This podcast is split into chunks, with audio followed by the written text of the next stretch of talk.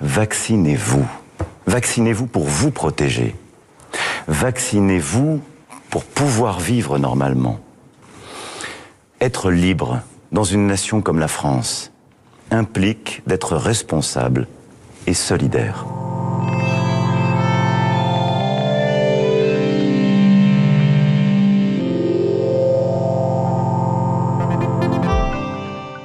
Appelle der Regierungen überall in Europa gleichen sich. Lassen Sie sich impfen, seien Sie solidarisch. Nur dann können wir die Corona-Pandemie bezwingen und die Freiheit wiedererlangen. So argumentierte auch Frankreichs Staatspräsident Emmanuel Macron Anfang November bei seiner abendlichen Fernsehansprache an die Nation.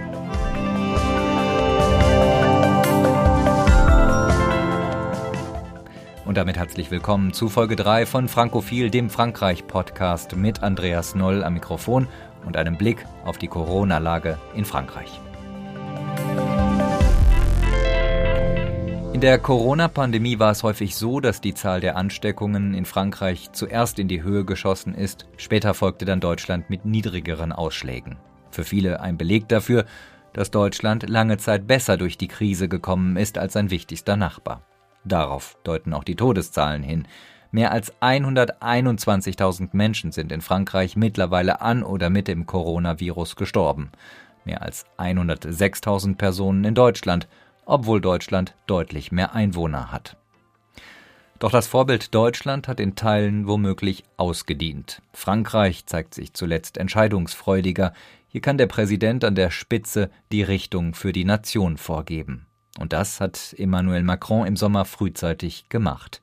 Mit der Einführung einer Impfpflicht für medizinische Berufe, aber auch mit einer scharfen 3D-Regelung bereits in den Sommerferien. Das Resultat auf dem Papier gibt ihm recht. Lag Frankreich vor Monaten mit der Impfquote noch weit hinter Deutschland zurück, sind mittlerweile mehr als 76 Prozent der Franzosen vollständig geimpft oder fast 90 Prozent der Bevölkerung über zwölf Jahren. Deutlich mehr als in Deutschland. Und doch sind die Infektionszahlen auch in Frankreich in die Höhe geschossen. In der für das Land fünften Welle liegt die Sieben-Tage-Inzidenz mittlerweile über derjenigen in Deutschland. Der Druck auf die Intensivstationen steigt. Deutlich strengere Maßnahmen sind derweil aber nicht vorgesehen, würden in der Bevölkerung wohl auch keine breite Unterstützung finden. Die Welle soll offenbar weitgehend von alleine abflachen. Wir müssen mit dem Virus und den Varianten leben, bis die gesamte Weltbevölkerung immunisiert ist, sagt Staatspräsident Emmanuel Macron. Il nous faudra vivre avec le virus et ses variants jusqu'à ce que la population mondiale dans son ensemble soit immunisée. Ziemlich gelassen zeigen sich Macron und seine Regierung bislang auch im Hinblick auf die anstehenden Feiertage. Auf die Frage einer Radiojournalistin, ob die Franzosen ein fröhliches Weihnachtsfest und Silvester feiern könnten, antwortete der Präsident vor wenigen Tagen, ja, daran glaube ich zutiefst, denn wir haben uns immer um Maßnahmen bemüht, die verhältnismäßig sind. Les Français peuvent espérer passer un Noël, les fêtes de fin d'année euh, sereines. Oui, je, je le crois profondément parce que nous avons essayé à chaque fois d'avoir une réponse proportionnée. Staatspräsident Emmanuel Macron vor wenigen Tagen zur Corona-Perspektive in seinem Land. Und über die aktuelle Lage möchte ich jetzt sprechen mit dem Intensivmediziner Christopher Schlier. Er arbeitet in einem Krankenhaus in der Stadt Colmar im südlichen Elsass und betreut dort seit dem Beginn der Pandemie Corona-Patienten. In der ersten Welle im Frühjahr 2020. Da hat Christopher Schlier auch die Verlegung französischer Patienten nach Deutschland organisiert, weil in der Region das Gesundheitssystem völlig überlastet war. Hallo nach Colmar, Herr Schlier. Guten Tag, Herr Noll. Ich freue mich, dass wir uns wieder mal hören. Nach äh, etwas fast einem Jahr. Herr Schlier, wie ist gerade die Lage bei Ihnen im Krankenhaus und im Elsass? Also, bei uns im Krankenhaus ist die Lage noch relativ beherrscht. Im Elsass ist sie äh, im Süden von Elsass, also in Mühlhausen, wo wir vor anderthalb Jahren ja diese Katastrophe hatten, ist sie wieder fast katastrophenartig. Wir nehmen also, die nehmen fast keine Patienten mehr auf, weil sie es nicht mehr können.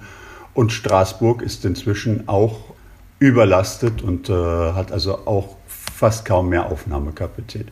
Wir sind dabei, sobald wir einen Patienten verlegen, auch wieder einen neuen aufzunehmen, haben aber unsere Aufnahmekapazität um ein Drittel erhöht. Das heißt, wir haben also zusätzliche Betten bereitgestellt als Intensivbetten mit gleichem Personal, weil wir unser Problem dieses Mal ist also nicht das Problem materiell, sondern ist das Problem personell. Wie es ja auch leider auf der anderen Rheinseite der Fall ist, ähm, fehlt es uns an Pflegekräften vorne und hinten. Und äh, nachdem die Krise jetzt anderthalb Jahre anhält, sind die Pflegekräfte auch so ausgepowert, dass sie, was wir vor anderthalb Jahren im März 2000 äh, hatten, dass sie äh, mit voller Energie reingegangen sind und gesagt haben, okay, wurscht, äh, es ist eine Katastrophe, wir müssen jetzt alles tun, damit es gut läuft, ist es jetzt inzwischen so, dass sie sagen, ich will nicht mehr, wir haben einen Krankenstand, der ist extrem hoch durch erstens Infektionen, also Leute, die Covid selber bekommen haben, obwohl geimpft, durch Personen, die ähm, weigern sich zu impfen, aus dem Pflegepersonal, auch aus dem ärztlichen Pflegepersonal, die dann aufgrund der Situation in Frankreich, wo es indirekt eine Impfverpflichtung für Pflegepersonal gibt, ähm, nicht arbeiten dürfen. Und weil sie halt einfach sagen, ich will nicht und ich habe genügend Überstunden, ich habe genügend Stunden, du kannst mich nicht verpflichten, fehlen uns eigentlich momentan wirklich vorne und hinten Pflegekräfte aus allen Bereichen, also ärztlich wie äh, nicht ärztlich.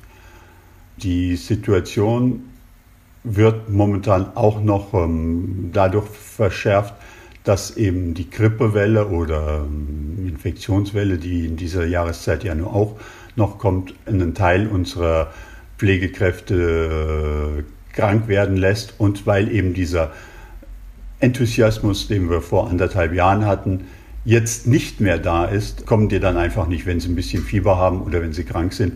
Die ist falsch, aber einige kommen dann einfach nicht, sagen, ich bin krank und ähm, deswegen ist die Krankheitsquote momentan relativ hoch. Sie sagen, es gibt eine hohe Krankheitsquote, die Leute sind ausgebrannt. In Deutschland haben wir berichtet, dass viele Pflegekräfte im Laufe der Pandemie auch gekündigt haben. Ist das auch in Frankreich der Fall?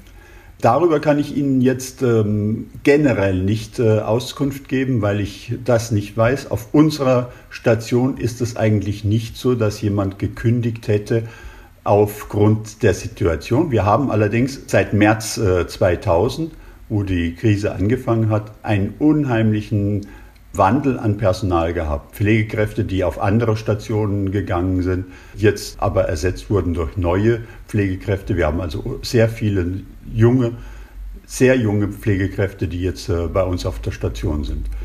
Eine zweite Sache, wir haben in der ersten Welle ja unsere Ausbildung unterbrochen für unsere Pflegekräfte, die Fachausbildung, zum Beispiel die Pflegekräfte, die eine Fachausbildung für assistierende äh, Schwester am OP-Tisch gemacht haben, wurden aus der Schule rausgenommen und mussten auf der Intensivstation arbeiten.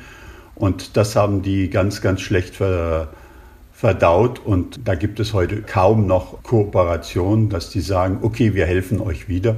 Es fehlt also einfach an zusätzlichen Kräften, um äh, die Bettenkapazität, die wir nötig hätten, auch wirklich äh, zur Verfügung stellen zu können.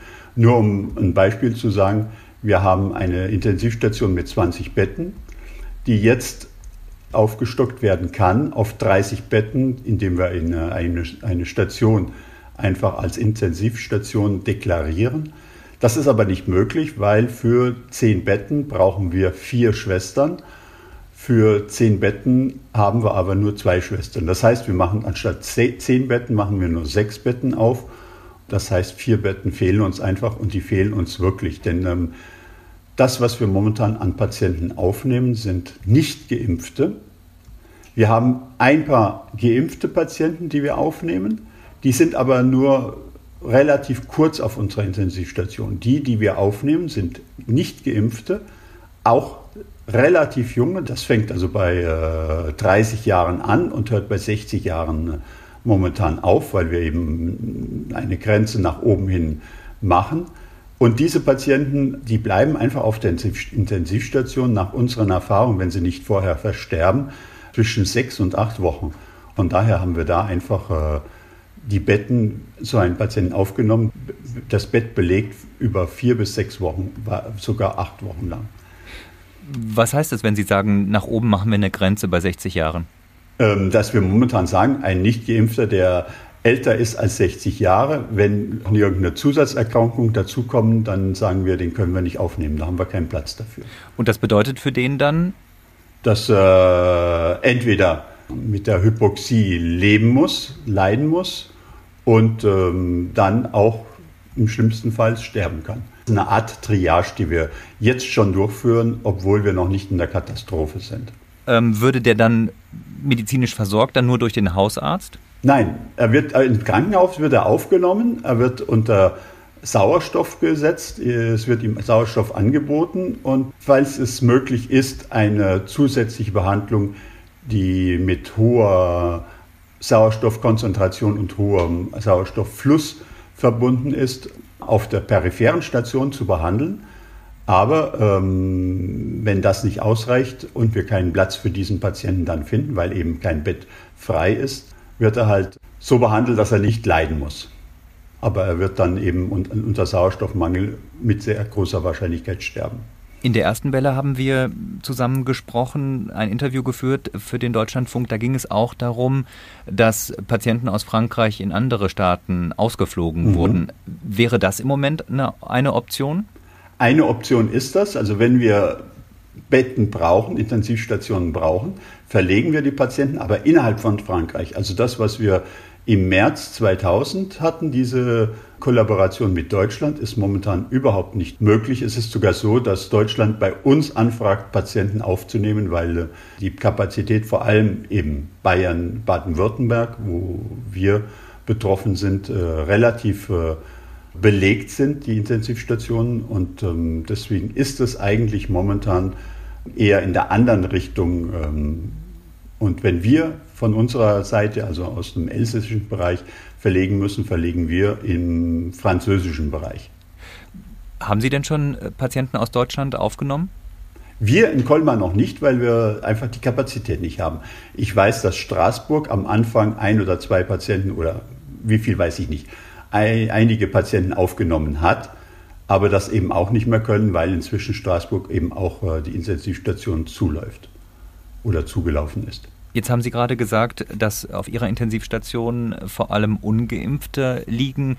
Ist das eine Beobachtung, die Sie für, ja, für Ihre Kollegen auch machen können, für alle Krankenhäuser in Frankreich? Ja, für, für wohl alle Krankenhäuser, die ich bisher gehört habe und was ich ja aus der Statistik hier in Frankreich kenne, sind über 80 Prozent, also 80 Prozent der Covid-Patienten auf Intensivstationen nicht geimpfte Patienten.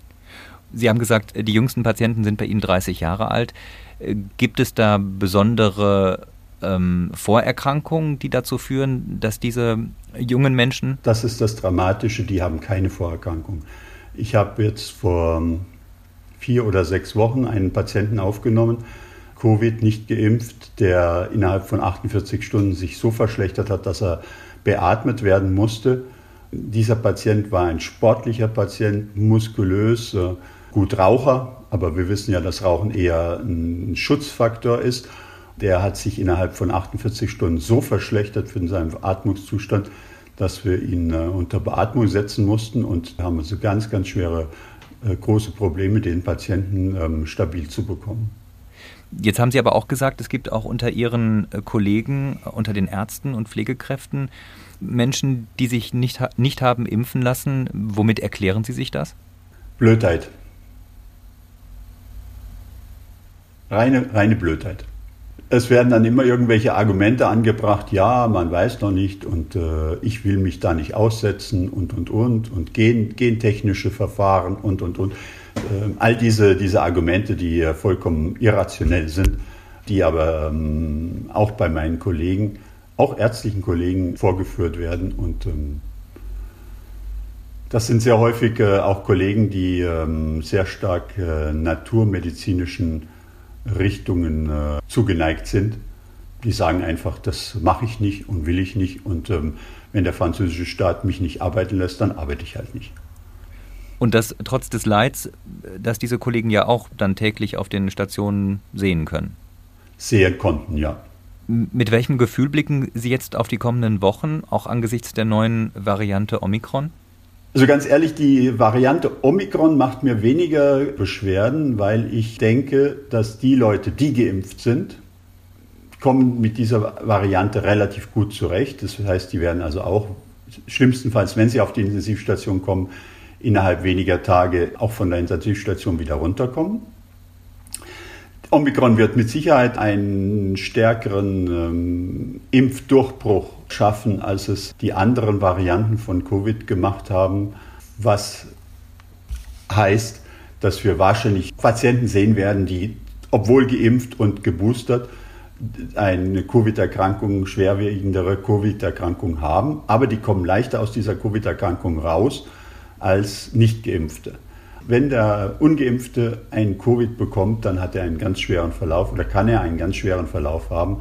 Und ähm, die, die Behandlung ist immer die gleiche und die der, ähm, Fehlbehandlung oder die Behandlung, die nicht anspricht, ist auch in allen Fällen das gleiche. Ja. Also sicher, wir werden mehr äh, Personen haben, die, obwohl geimpft, an Covid erkranken werden.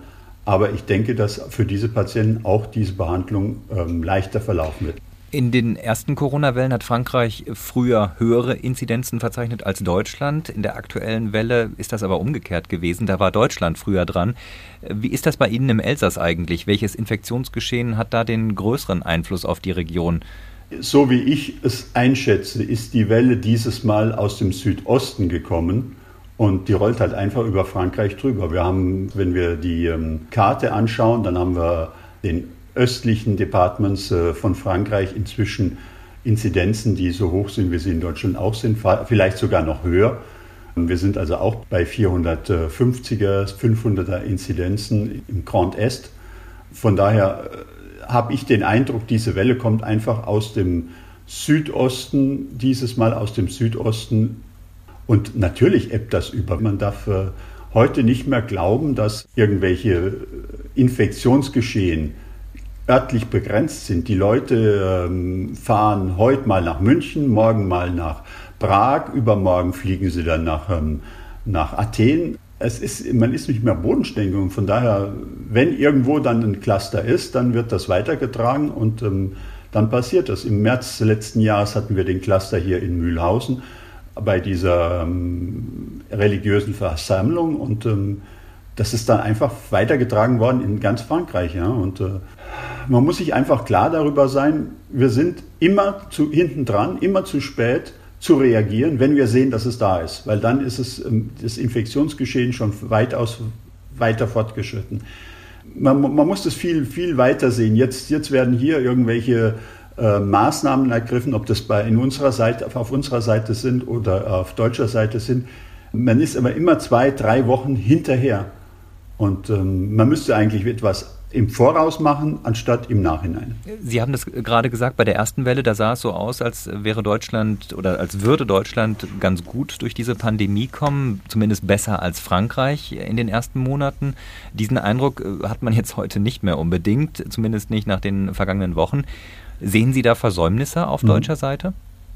Versäumnisse, die ich sehe, liegen vor allem darin, dass es einen Wahlkampf gegeben hat. Und in dem Wahlkampf hat keiner wirklich sagen wollen, gebt Obacht, wir werden eine, eine riesige Welle bekommen und wir werden wieder ganz strikte Maßnahmen ergreifen müssen. Keiner wollte das sagen, um nicht Stimmen zu verlieren.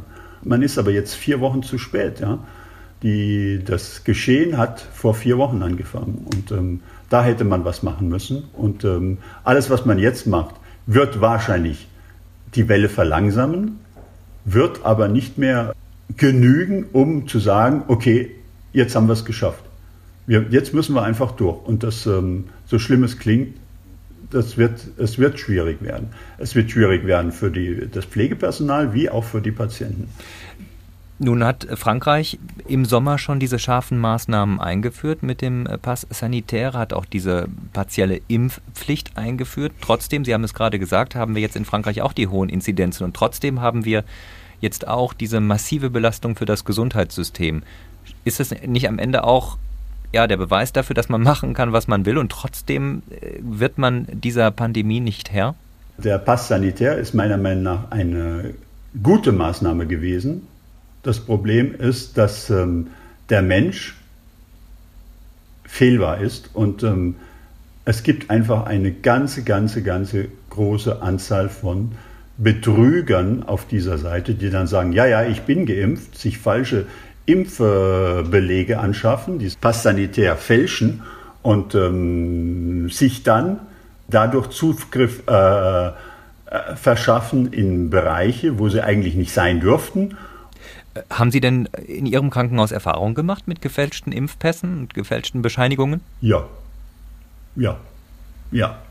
Wir nehmen regelmäßig Patienten auf, die uns sagen, ja, ja, ich bin geimpft und wenn du dann die, die richtige Anamnese machst oder wenn es denen richtig schlecht geht, ähm, wenn sie wirklich um, um Luft kämpfen, dann sagen sie dir, ja, ja, das war eigentlich keine richtige, richtige Impfung, der hat mir dann nur ein, ein falsches Zertifikat gegeben.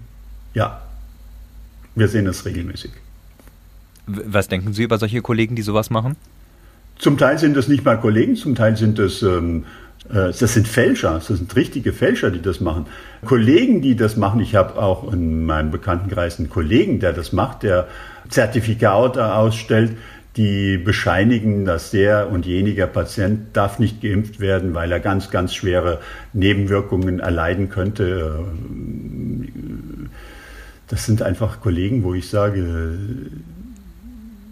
Entschuldigung, asozial. Denn das Problem ist ein soziales Problem und das Problem ist nicht ein, ein, ein personelles Problem. Wir, wir machen für die Gesellschaft einen Schaden. Und ich denke, die Gesellschaft muss irgendwann diese, diese Kosten, und da rede ich nicht nur von ähm, finanziellen Kosten, sondern eben auch von personellen Kosten, muss sie tragen. Wir haben momentan wieder die Situation hier in Frankreich, dass ähm, auf der Intensivstation unsere 16 Patienten, die wir haben, keine äh, Familienbesuche erhalten dürfen dass die Familie, auch wenn es Patienten sind, die äh, unter Narkose liegen und die nicht mitbekommen, ob die Familie jetzt kommt oder nicht, aber die Familie kriegt Informationen nur über Telefon. Und das muss man sich einfach mal vorstellen, diese Situation. Das war dramatisch im März, wo die Krankenschwestern die äh, Säcke ausgepackt haben. Entschuldigung, wenn ich das jetzt so sage, aber es, ich bin einfach ähm, entsetzt. Säcke ausgepackt haben, um diese Leichen reinzutun, Säcke zugemacht haben und dann sind die Leichen ins Leichenhaus gekommen und äh, abtransportiert worden und keiner hat äh, das Recht gehabt, die zu sehen und es sind, ähm, äh, Entschuldigung, das Wort, verschachert worden. Ähm, und genau diese Situation trifft jetzt wieder ein. Und ähm, meiner Meinung nach hätten wir es äh, vermeiden können, wenn wir uns alle hätten impfen lassen. Momentan diskutieren wir, Kinder unter zwölf Jahren zu, äh, zu impfen. Das Problem ist nicht, sind nicht die Kinder unter zwölf Jahren. Das Problem sind die Menschen über zwölf Jahre. Wenn wir da alle 100 Prozent geimpft wären oder 99,5 Prozent, dann hätten wir dieses Problem nicht. Als wir vor einem Jahr gesprochen haben, da haben Sie immer neue Corona-Wellen für die kommenden Monate vorausgesagt damals. Ist das jetzt auch Ihre Prognose für die Zukunft oder ist das Schlimmste überstanden? Das Schlimmste überstanden, ja. Vielleicht ist in dieser Welle jetzt allen klar geworden, dass ähm, nur Impfen was Sinnvolles ist. Deswegen sehen wir ja auch momentan die Nachfrage an Impfstoffe so extrem ansteigen. Ähm, leider ist es wie immer, das Kind muss in den Brunnen fallen, um zu, zu verstehen, dass der Brunnen zu tief ist oder zu gefährlich ist. Die Corona-Erkrankung wird eine, eine Erkrankung sein wie AIDS, wie die Grippe, die regelmäßig wiederkommt. Und wenn wir uns dafür nicht, darüber nicht schützen, dann wird es wieder zu Katastrophen kommen. Und wir müssen uns schützen, ständig schützen, so wie uns, wo wir uns vor AIDS schützen müssen, so wie wir uns für die Grippe schützen müssen. Wenn wir, wenn wir sagen, ach, das ist nicht nötig, dann fallen wir einfach wieder in den Brunnen. Wenn wir mal auf die Behandlung der Patienten schauen, welche Fortschritte haben Sie gemacht, nachdem. Keinen einzigen Fortschritt. Wir haben ähm, Medikamente geändert, die wir einsetzen. Heute am Anfang, als die, als die Welle anfing, da sagte jeder, vor allem kein Cortison verwenden. Heute, sobald einer ins Krankenhaus kommt, der auch nur ein bisschen nach Corona ausschaut, dann spritzt man ihm schon Cortison. Ansonsten, was die Behandlung betrifft, da hat sich nichts geändert, hat sich gar nichts geändert. Wir sind vielleicht etwas aggressiver, was die Cortisonbehandlung, also einzelne Behandlungen betrifft, Cortisonbehandlungen betrifft, etwas aggressiver geworden. Wir machen heute eine Untersuchung mit monoklonalen Antikörpern, die wir aus ähm, Personen ähm, gewinnen, die die Erkrankung überstanden haben, die wir den Patienten frühzeitig injizieren. Ich habe da keine, wirklich, keinen wirklichen Einblick in diese Untersuchung. Das sind äh, Studien, die laufen. Ich glaube, die laufen auch in Deutschland. Ich habe allerdings den Eindruck, äh, das ist so wie das Cortison beim Schädelhirntrauma. Das muss vor der Infektion gegeben werden. Dann hat es einen Effekt. Wenn es nach der Infektion gegeben wird, dann ähm, ist der Effekt äh, fast, äh, ne, fast null. Mein Eindruck zumindest, ja. Es ist, bitte, das ist kein wissenschaftlicher, das ist ein Eindruck, den ich persönlich von dieser Behandlung habe. Wir haben bei uns auf der Station zwei Patienten liegen, die äh, behandelt wurden. Ob sie jetzt wirklich den äh, bekommen haben oder nicht, kann ich nicht sagen. Es ist vielleicht eine Doppelblindstudie. Mhm.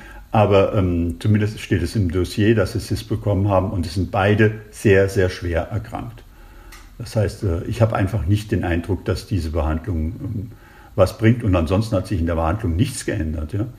Wir sind weniger aggressiv am Anfang. Ähm, Im März letzten Jahres ein Patient, der mit Atemnot bei uns kam, den haben wir gar nicht erst lange äh, reden lassen, sondern der wurde gleich unter Narkose gesetzt. Heute lassen wir ihn noch zwei Tage oder drei Tage reden und äh, behandle ihn mit ähm, nicht invasiven Be äh, Beatmungsformen und ähm, sehe aber bei fast allen Patienten, ähm, dass immer innerhalb von achten, also ungeimpft, von den ungeimpften Patienten, innerhalb von 48 bis 72 Stunden die Patienten dekompensieren und müssen dann auch beatmet werden. Und dann haben wir die gleichen Schwierigkeiten, die gleichen Probleme, die gleichen Komplikationen.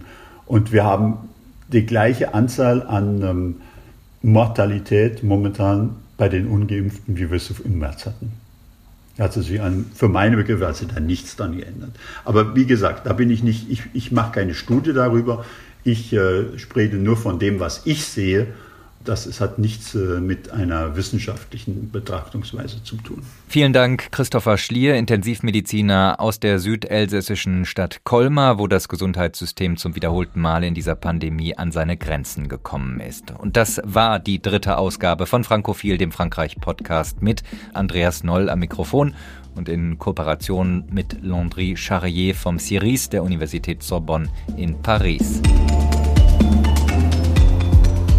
In der nächsten Folge sprechen wir dann mit einer Politikwissenschaftlerin und einem Diplomaten über die Perspektiven für die französische EU-Ratspräsidentschaft, die am 1. Januar 2022 beginnt und mitten in den Wahlkampf zu den Präsidentenwahlen in Frankreich fällt.